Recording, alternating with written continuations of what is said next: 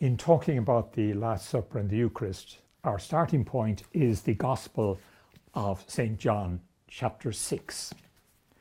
Uh, the bread of life, very long chapter in the Gospel. Uh, we have the multiplication of the loaves, and then Jesus goes on to speak about the Eucharist, becoming more and more explicit about what it means.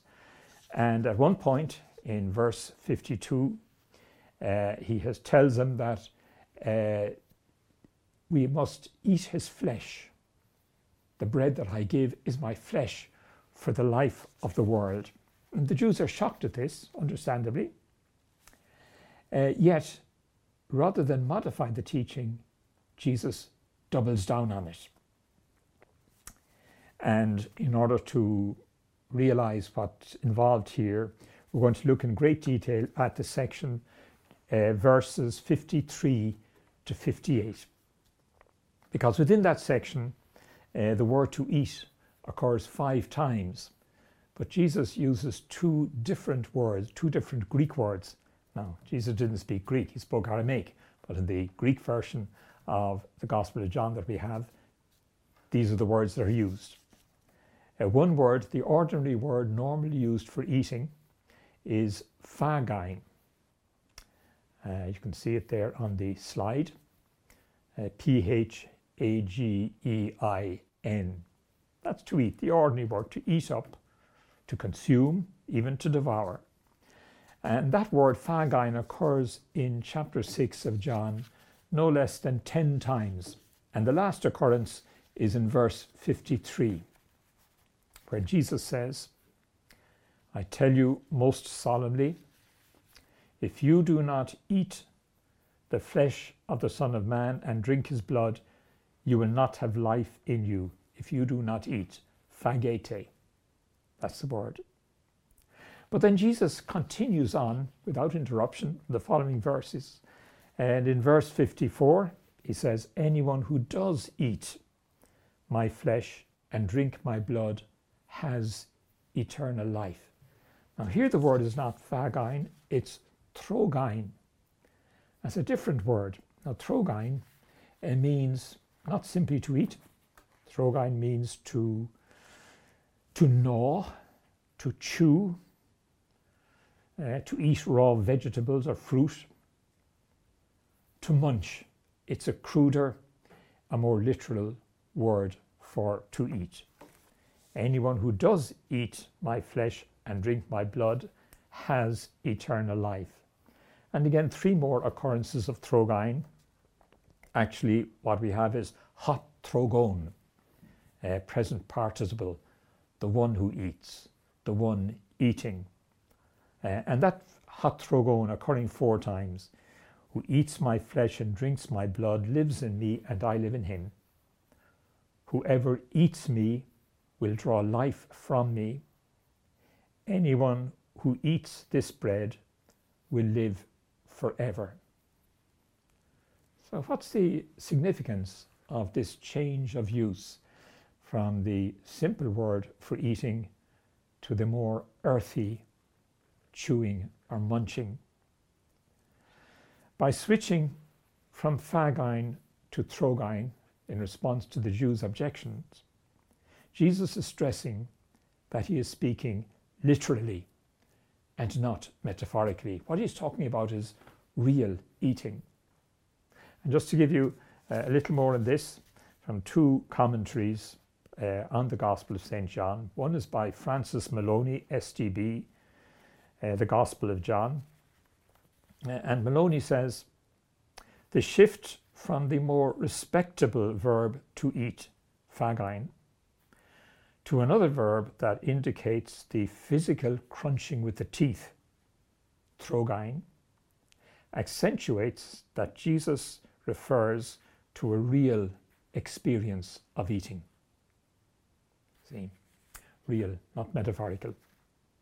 Then we have the very well known commentary by Raymond Brown, rather older commentary, The Gospel According to John. And what he has to say is the use of trogein is part of John's attempt to emphasize the realism of the Eucharistic flesh and blood. So, is Jesus advocating cannibalism here? Well, we have to take this passage together with the words that Jesus used at the Last Supper, and then it become very clear uh, that he's not talking about cannibalism. I'm talking about the Last Supper to throw more light, really, on the significance of the words of Jesus from uh, John chapter 6. At the Last Supper, very, uh, very common for us to think of that as being uh, the Jewish Passover meal adapted now for Christian usage, usage so to speak, uh, that Jesus transformed the Passover meal into his own special meal, the Eucharist. Now, here the common uh, feeling among scholars is that the Last Supper of Jesus was not, in fact, a Jewish Passover meal. Uh, for this section, I'm following this book here by uh, Pope Benedict, um, Joseph Ratzinger, Jesus of Nazareth, you know, three volumes. Uh, the second volume that he wrote is on Holy Week, and there's a marvelous chapter in this book on the Last Supper. So I'm following Ratzinger because he, he, he, he wants us to stress he's not talking as Pope, he's talking as a theologian. You're not obliged to believe whatever he writes in this book. But just taking it purely as theology, it's, it's as good as you'll get on the Eucharist and on the Last Supper.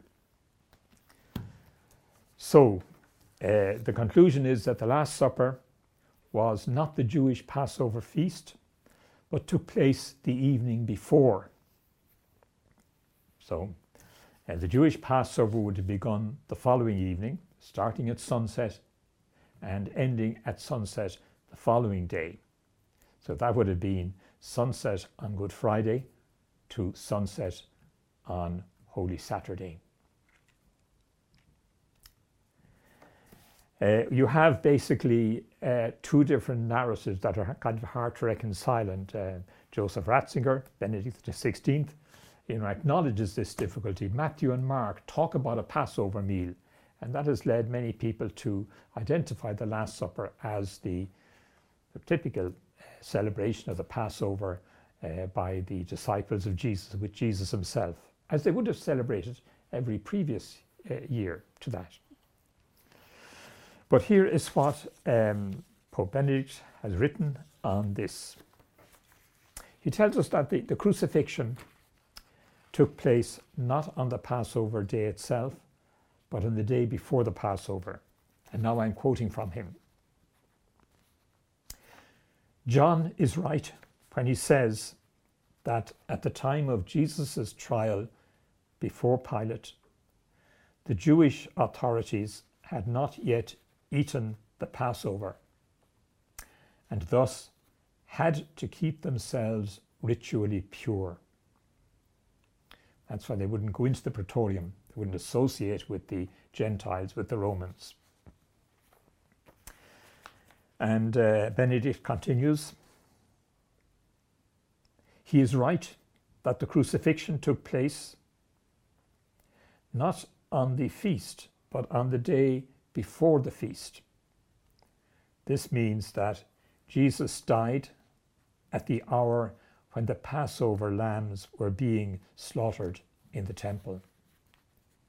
we're told that Jesus died at the ninth hour, that would have been at three o'clock in the afternoon, and that would be the time when nearby in the temple uh, the lambs were being slaughtered for the paschal feast of the Jews uh, to take place later that evening that night.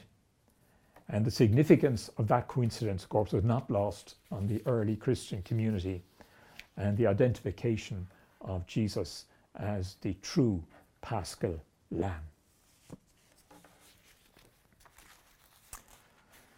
So uh, the question does remain why did the synoptic uh, gospels, that's Matthew, Mark, and Luke, speak about a Passover meal.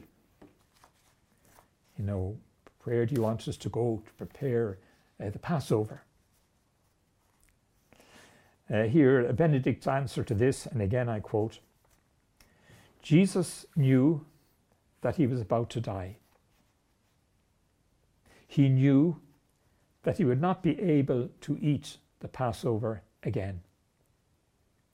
Fully aware of this, he invited his disciples to a Last Supper of a very special kind, one that followed no specific Jewish ritual, but rather constituted his farewell. During the meal, he gave them something new. He gave them himself as the true Lamb and thereby instituted his Passover. That's his Passover, which has become our Eucharist, our Mass. And I'm again uh, quoting Benedict. On this basis, we can understand how it was that very early on, Jesus' Last Supper, which includes not only a prophecy, but a real anticipation of the cross and resurrection in the Eucharistic gifts, was regarded as a Passover, as his Passover. And so it was.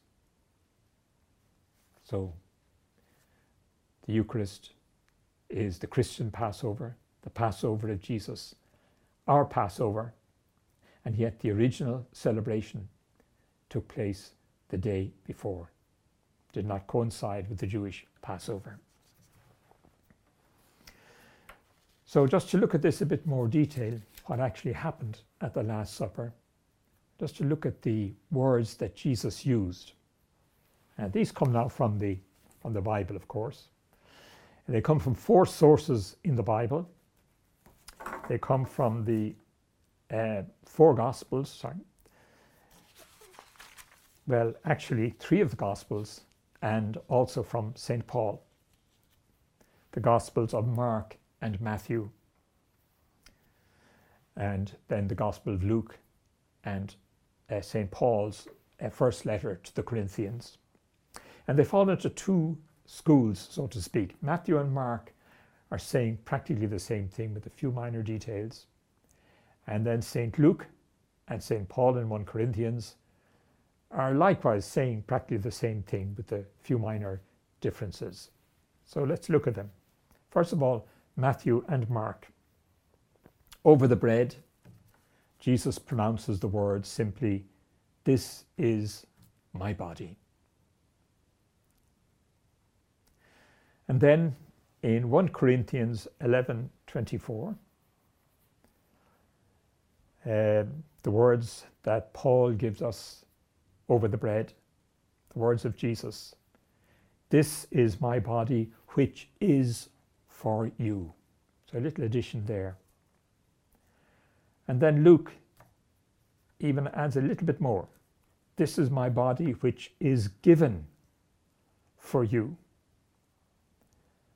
And then both Luke and Paul, uh, but not Matthew and Mark, add at the end of, add immediately after the words over the bread, do this in remembrance of me. And this is part of what we do at Mass, but after the bread and after the wine being consecrated. So over the wine, again we have that same uh, distinction Matthew and Mark on the one hand, uh, Luke and Paul on the other. So, what Mark has Jesus saying over the wine, this is my blood of the covenant, which is poured out for many. And Matthew adds, This is the blood of the covenant, which is poured out for many, and adds, for the forgiveness of sins. Again, words that you will readily recognize. Then St. Paul in 1 Corinthians tells us that Jesus said, This chalice is the new covenant in my blood. Do this as often as you drink it in remembrance of me. And Luke, this chalice which is poured out for you is the new covenant in my blood.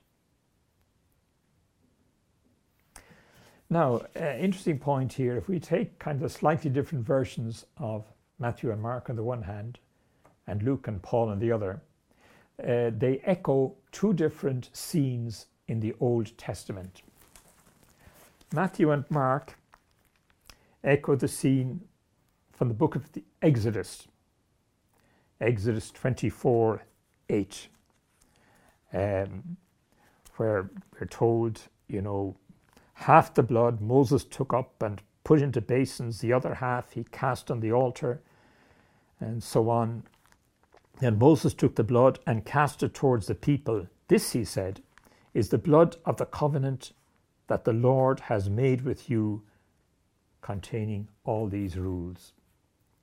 So, in writing down what they recall of the words of Jesus, Matthew and Mark very much have that scene from Exodus 24 in mind. And then, on the other hand, Luke and Paul have uh, a scene from much later in the, in the Old Testament from the prophet Jeremiah 31, verse 31. I will make a new covenant with the house of Israel, writing the law in their hearts. The new covenant. So they see then the Last Supper as the fulfillment of that prophecy of Jeremiah. This chalice which is poured out for you is the new covenant in my blood. Behind all of this, of course, the extraordinary generosity and love of our Lord, self sacrifice uh, that takes place within the Last Supper and, of course, is carried on to concrete fulfillment in Gethsemane and finally on Calvary. Again, to finish off by quoting from uh, Benedict XVI once again. His life will be taken from him on the cross. But here, that's here at the Last Supper, here he is already laying it down. He transforms his violent death into a free act of self giving for others and to others. We move on now to reflect on the subject of communion. Communion with Jesus, with God, but also communion with others. So, uh, to throw some light on this theme, I'd like to say a word about a most remarkable uh, Dominican that I had the privilege of meeting many years ago in, of all places, Afghanistan. Uh, this is Father Serge de Beaurecueil, who is a French Dominican of the Paris province, born in 1917, uh, died in 2005. Father Serge was a world authority on Islam, uh, Sufism, and interreligious dialogue. Ordained as a young man in 1946, uh, he was one of three uh, French Dominican fathers who founded the Dominican Institute for Oriental Studies in Cairo. The Dominicans have a still have a large priory on the outskirts of Cairo, uh, with where the, this remarkable library and institute continues to this day. Father Serge began his research on Islamic mysticism and in time became a specialist in Persian Sufi mysticism. In 1963, he was appointed as professor of Muslim mysticism in the University of Kabul in Afghanistan. So he moved from Cairo to Afghanistan. But he didn't simply lead the life of an academic there. He also devoted himself uh, to helping uh, the less well off, particularly the many orphans and street uh, children in that city. And he, he describes how uh, all of this began. Uh, an impoverished student named Gaffar invited him to his home to share a meal, to share bread and salt. That was the phrase bread and salt. And that encounter was for Father Serge uh, life changing. It became uh, for him a sign and a symbol of what he described as the hidden presence of Christ among the Muslims of Afghanistan. He opened his house to poor and marginalized boys, street children. He housed them, he fed them, and educated them. All this costs a certain amount of money, and he was able to do this out of his professor's salary, and also because at this time he was now becoming a very successful author in the subject of Christianity, uh, Islam, interreligious dialogue. So, money that came from his books, he used that for uh, looking after the boys as well. Gradually, over time, he withdrew from academic pursuits to become an announcer of good news to the poor. Uh, in his own words, the purpose of my life in Kabul. Gaffar gave me the key to understanding it. I was here to share in the life of the Afghan people, in the ordinary day to day things, simply by eating with them. Such a sharing tied my destiny to theirs. However, the Soviet invasion of Afghanistan in 1980 and the subsequent guerrilla war, the years of warfare after that, forced Father Serge to leave Afghanistan in 1983 and return to France. In 1976, I was returning on holidays from our mission in India in the company of Father Simon Roach. Father Simon Roach was a member, as many of you will know, commu- this community here in St. Mary's. Uh, Simon died in the year 2016. So Simon and I travelled overland through Afghanistan, Iran, Turkey, and onwards, and eventually reached Ireland. But we spent a few nights in uh, Kabul, and we went to visit Father Serge in his house on the outskirts of the city. It was kind of a fairly large, old stone house, uh, quite quite big in a way, and fairly big, not, not very small anyway, but it was occupied by Father Serge and approximately 20 uh, boys. I'd say about 20. um, many of them, they would have been between the ages of 10 and 17 or 18. And quite a number of them were carrying physical or mental handicaps. We arrive at the house. Father Serge brings Simon and myself into his study and he gives us a martini. And this now is a room lined with bookshelves stacked with scholarly works, mostly on Islam and Christianity, many of them in Arabic script, which of course was illegible to us. And then, after the pleasant interlude with the martini, the three of us proceed into the dining room and a different world altogether. Shoes off, we sit on the floor around a huge mound of pilau rice on a large square of linoleum.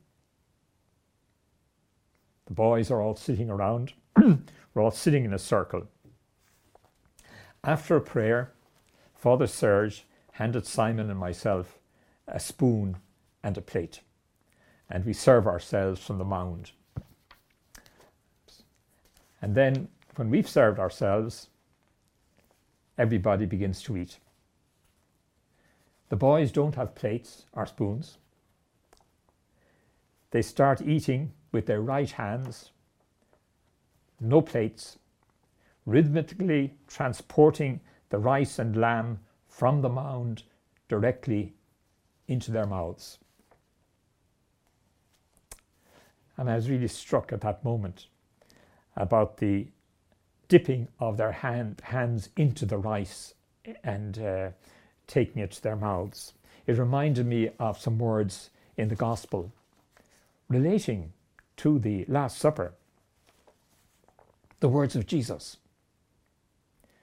Someone who has dipped his hand into the dish with me will betray me. It is one of the twelve, one who is dipping into the same dish with me. And here we have a, a cultural resonance between Afghanistan in the 20th century and Israel in the first century. When you share a meal in that intimate way, with a hand going into the same dish, there's a bond, a communion is set up between those who share the meal, a bond that is sacred. And then for betrayal, then to uh, come from that place is particularly serious. And that, of course, was the story with Judas. On a more positive note, uh, something that Father Serge says since the Lord has shared bread with his apostles and formed one communion with them in his body. Every sharing of bread seems to me to be a preparation for or an extension of the Eucharist. my own impression of that experience of dining with Father Serge de Beaurecueil and those young Afghan boys. Love is global, and that meal with mostly Muslims seemed to me indeed as pointing to a communion that Jesus sets up among us. And our sacramental communion, sadly being denied to most of us at this time. The words again of St. Paul. The fact that there is only one loaf means that though there are many of us, we form a single body because we all have a share in this one loaf.